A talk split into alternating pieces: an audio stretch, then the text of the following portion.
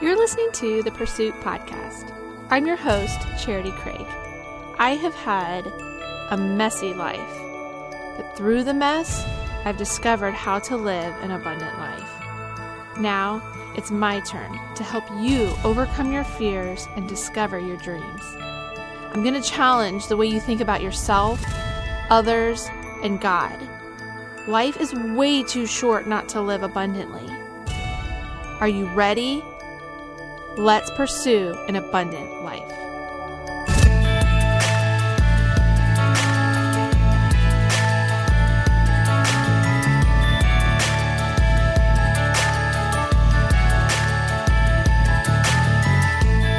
So here we are with this week's discussion. This is my first time ever doing this kind of podcast episode. So I'm a little nervous. I've been kind of putting it off because, I mean, I'm about to give a review of a book that is a number one best selling book for decades. And I'm bringing in some critique with it. So I'm a little nervous, but I definitely believe it is necessary because there are some really important nuggets that we can take away. And so you've probably already seen by the title that this week I'm talking about the five love languages. It's the secret to love that lasts. It was written by Gary Chapman, and like I said, it's been a number one bestseller for decades. He wrote the first book in 1992. I was still a freshman in high school, so this was a long time ago. I had zero experience in marriage at that point when he by the time he wrote this book. And since then he's had many revisions, so this is something that has lasted the test of time. So just right off the bat, it shows that there is value in this book and that there is a lot that we can take away from it. And so hopefully, I will be able to give a fair review and give it the honor that it deserves because it has really stood the test of time. And I want to acknowledge that.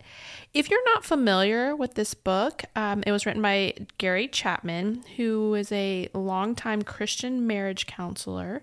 So he wrote this book after counseling, I'm guessing, hundreds and hundreds of different uh, couples.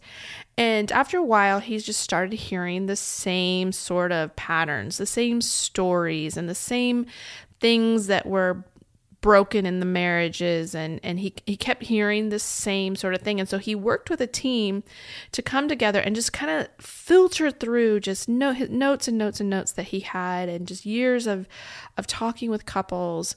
And he came up with this whole concept of the five love languages and what he calls a love tank.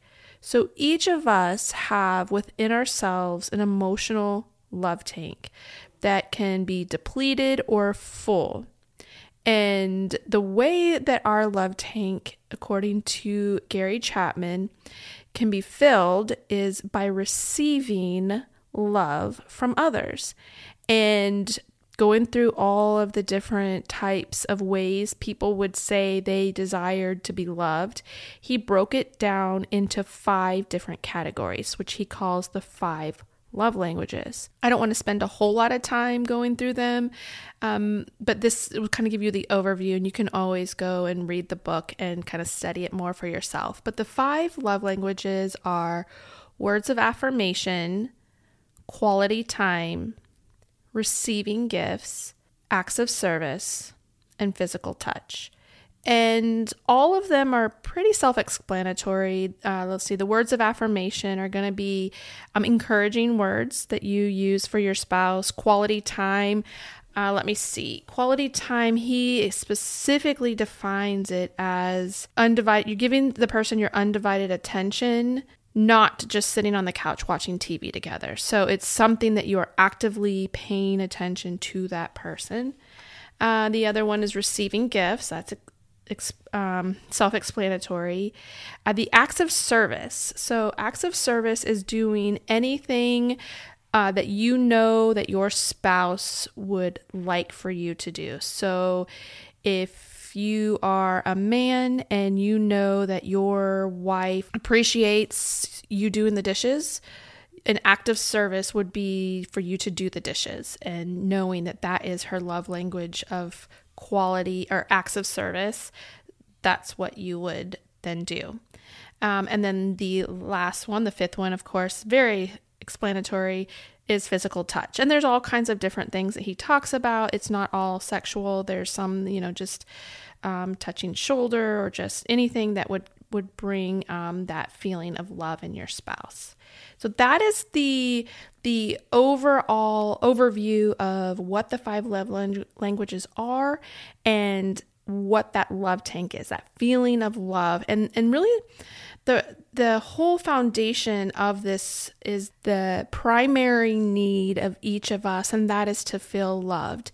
Um, he doesn't talk about it in this book, but um, Abraham Maslow was I think one of the first ones to bring up this this need hierarchy. There's this hierarchy that each of us have needs that we um, to be to thrive in life. A fundamental need that we have um, at the bottom of of that pyramid is just our basic physical needs. So food, shelter, water. We just need to feel. And then the one above that one is safety. We need to have our, our safety to be able to thrive. And then right after that once we have our basic needs met and we feel safe in our environment, the very next one that Abraham Maslow came up with is loving to feel loved and belong. So we we have this sense that we are a tribal being.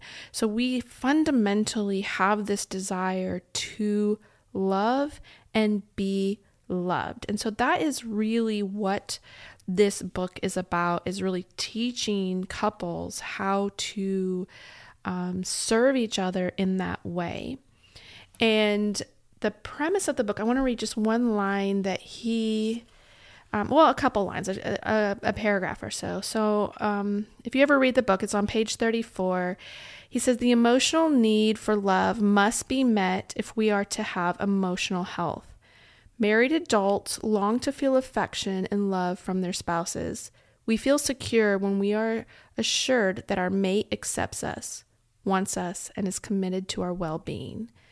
And then he has another line on the next page that says, How do we meet each other's deep emotional need to feel loved? So that is the basic that is the basic premise of this book is how do we fulfill the emotional need of our spouse to feel loved? Now, for me, my first big question that I would ask, and I've asked many times, is well, let's define love. We need to know what love is before we can know how to offer it and understand it. And this is really um, something that he does touch on right out of the, the gate. He talks about it in his very first sentence of chapter two. It says, Love is the most important word in the English language and the most confusing. This is something that I can 100% concur. It is a confusing word, and I actually talk about it more as to why I believe love in our language is so confusing. I talked about it in episode two if you want to hear more about it. But I think there's a lot of reason behind that is because I have begun to really see this idea and this concept of love is our concept of God, there is very little differentiation between love and God. And so, because God is so elusive to our human understanding, love becomes very elusive to our human understanding. And so, what he really boils it down to is that that affection that we feel from someone, that security when we are assured that our mate accepts us, wants us, and is committed to our well being. So that's kind of that foundation that he sets for what does it mean to love your spouse. So I think for me, in reading this book uh, and really on my journey to healing myself and um, working on my marriage, there's been some things that I've learned on on this path that I think um, is can easily be missed. He does talk about in chapter 12 loving the unlovely. That chapter he discusses specifically if your spouse has turned into your enemy and is cruel and abusive or not maybe not abusive but just unkind and is not willing to work on the marriage. He does talk a little bit about that. And I honestly feel like that chapter, number 12, um, would should actually be part of the premise of this book for this reason. This entire book is written from the perspective that both the husband and the wife are on the same page and are both willing to put the equal effort into A, reading the book, B, openly discussing what you've read and continually discussing it and um, and then even C be willing to continue in long term um, growth beyond that. Because because really a lot of this stuff that he talks about is a very long journey. Discovering your love language after a lifetime of not really fully understanding it's going to take a long time and so so i, I think the, the the first part of, of my critique on it is that this is written from the perspective that both spouses are on the same page and are going to put the same equal effort into it now if you're married then you you you already know you already know finding a spouse couple where each spouse is going to both work as vigorously as the other on the marriage, it's very rare to find.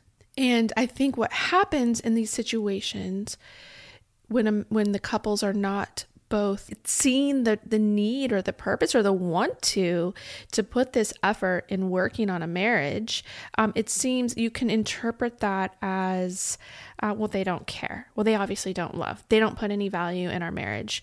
But that is so not the case. And the more that i've studied and the more that i've learned and the more that i've worked within the context of my own marriage. I love working on my marriage. I love reading marriage books. It's been my passion ever since we walked through what we walked through. I have spent countless hours. I've gone years to counseling. I because I want to learn every nook and cranny, but that's how I am. I did the same with parenting books. I still am constantly working on myself. Matt, I always call, he is a personal growth dabbler. He will every once in a while, he will jump in. He might read a little bit of a book. He might watch some some YouTube videos. He definitely is um, open to listen, but he's not going to be actively participating in growth and and and doing all these things to improve.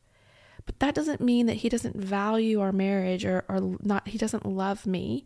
And I've learned early on that I don't have to judge how I am and the way I approach the marriage um, according to how he does. And I think a lot of times um, that is a misunderstanding, and that it's that it actually creates a greater divide in a relationship if you're continually judging the other person according to how you are contributing to the marriage. And so that's my first would be my first critique is that this is this may not be for a couple that both couples are not on the same page but that's not to say if if you if you recognize that and you know like okay my husband's never going to read this book instead of getting discouraged about that i would say approach it in the way that okay i'm going to do this for myself so one of the biggest things that i have learned on my journey is that you can only give to someone else what you've already given to yourself. One of the biggest parts for this book. Spend a lot of time really just unpacking things within yourself and and really understanding who you are first and foremost. And then also, something that I have really begun to do is taking that concept of the love tank and first focusing on filling your own love tank. Because at the end of the day, it is nobody's responsibility to make sure that you feel loved and happy.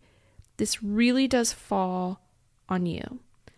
Now, when you are a child, and, and Gary Chapman does talk about this in the book about how when we are children, how important it is that we have our emotional needs met as children that's how we learn. We learn how to interact with other people through that family unit as children. And if those needs are not met, we go into adulthood with those unmet needs. And, and what happens is, is if you have not learned how to regulate your own emotional needs yourself and taking really taking full responsibility for that, you will then seek to find that fulfillment in someone else.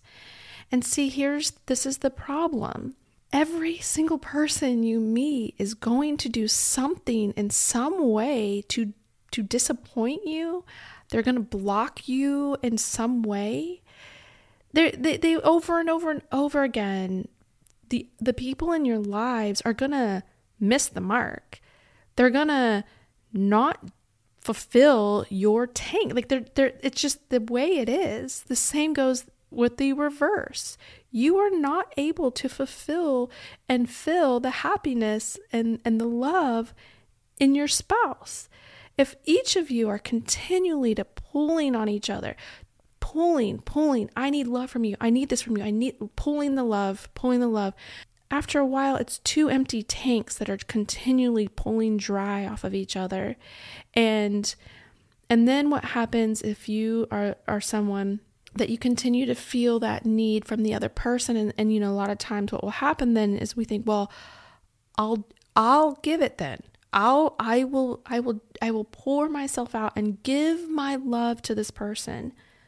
But deep down inside we're doing it expecting them to return it back to us. And this is what i think our our modern culture has really taught us, which, which is a very conditional love. We have not been taught unconditional love. We've been taught conditional love, and conditional love is saying, I'll scratch your back, but that means you need to scratch my back. And then what happens is that doesn't always get reciprocated as we think it should.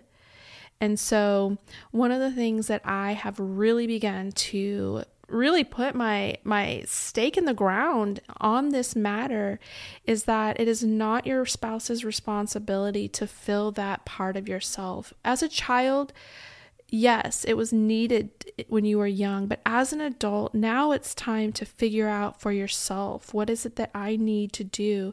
And so I, I've kind of begun to adapt these five love languages for myself. And the you know, you can only give words of affirmation to someone that you've but you've got to first give it to yourself.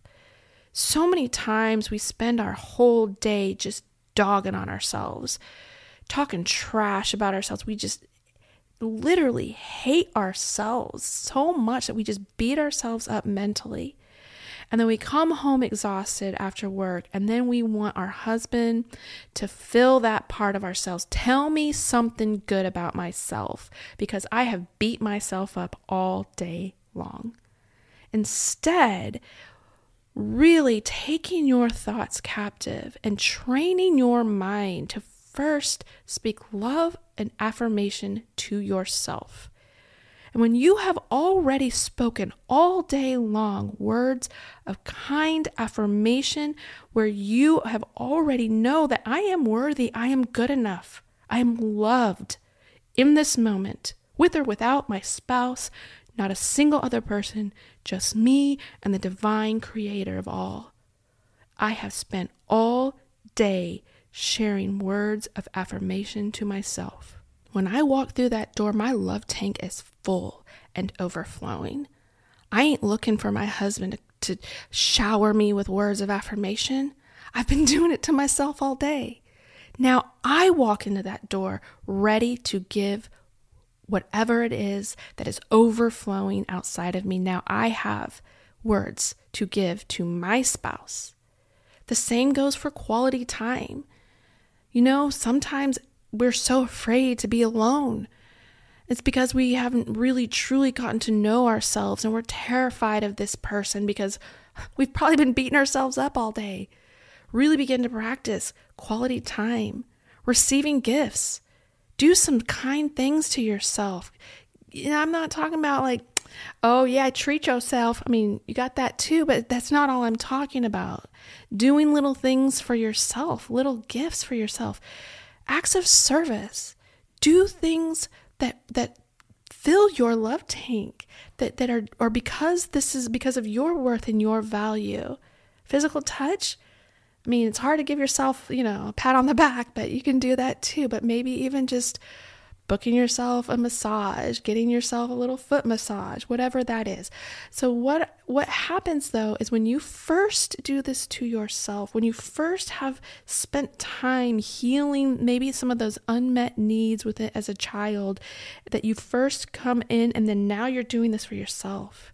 And your love tank is full because you have been doing this inner work. These five love languages are phenomenal. They are wonderful way to figure out how to do good and kind things to yourself, which that is what love is. Love is kindness. So when we first give these to ourselves, that is when we can then, from a full love tank, give to our spouses without asking for anything in return.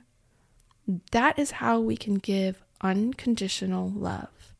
And he talks briefly about it, but he talks about it in more of a sense of when things are really bad and you and your spouse are about to get a divorce, you know, and he's now the enemy and you guys are at each other's throat. But I believe even throughout all, all of your relationship, it must first, and I know a lot of times as Christians, you know, we're taught not to do that. We're supposed to deny ourselves. But in this aspect that we can only give what we have first given to ourselves because the only way that we can truly connect with God with love is through ourselves, our own experience. And so we must experience that within ourselves first so that we can then give it and pour it out to others. And so, and that kind of goes into a, um, some of the things that he talks about in chapter 11 about how love makes the difference. And he has a lot of really great stuff. But I think the dangerous part that um, he, when he touches on is that when we are looking for it in someone else, when we are looking for love in someone else to fulfill some unmet need within ourselves, it becomes dangerous because the other person will always let us down. They will always fall short because that is not their role and their responsibility. For instance, one of the things that he talks about, he, he says, My sense of self worth is fed by the fact that my spouse loves me. After all, if she loves me, I must be worth loving. This and and this right here is actually a very dangerous um, idea to have because if you put your self worth in how another person loves you, then you will be disappointed because we are all come to the table. We all come into relationships with our own wounded selves. Each and every one of us have our shadow parts of ourselves, the, the part of ourselves that are still in the darkness of fear.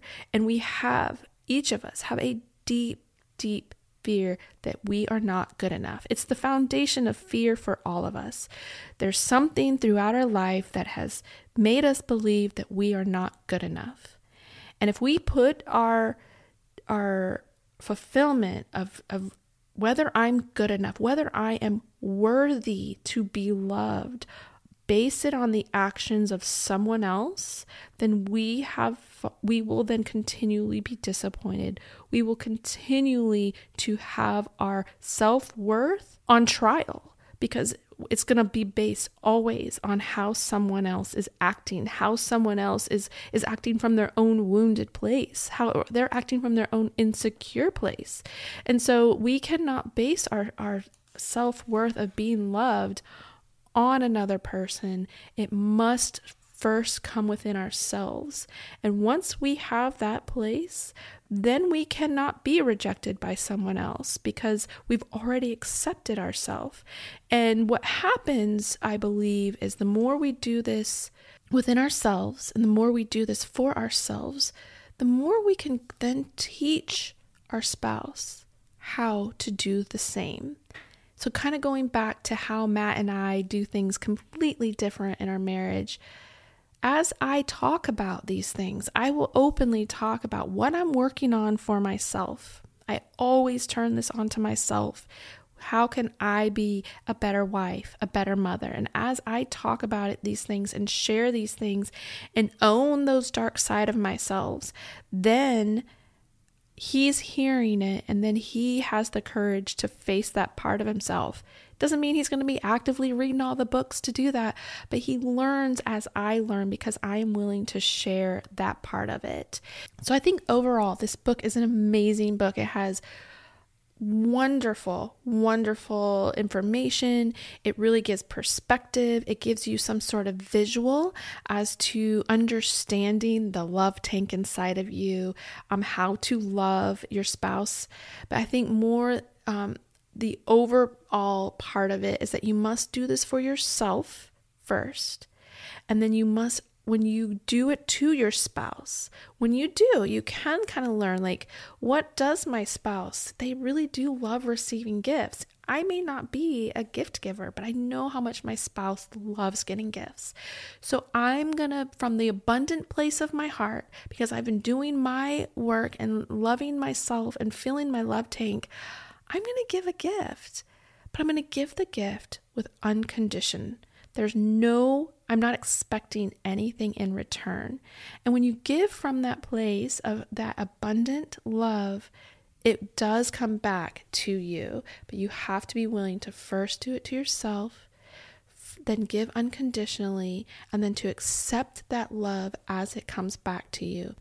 Okay, if you're still with me on this episode, I would love to hear from you.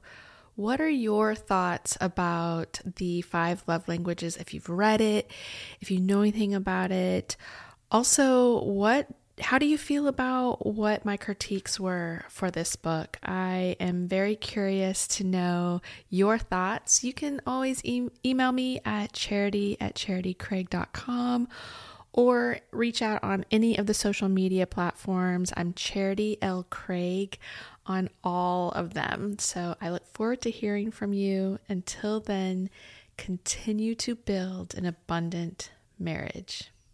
I wanted to say thanks again for listening to this week's episode. Remember, you have a special gift that this world needs. Keep on growing, keep becoming the better version of yourself. No matter what, stay present in this moment as you pursue an abundant.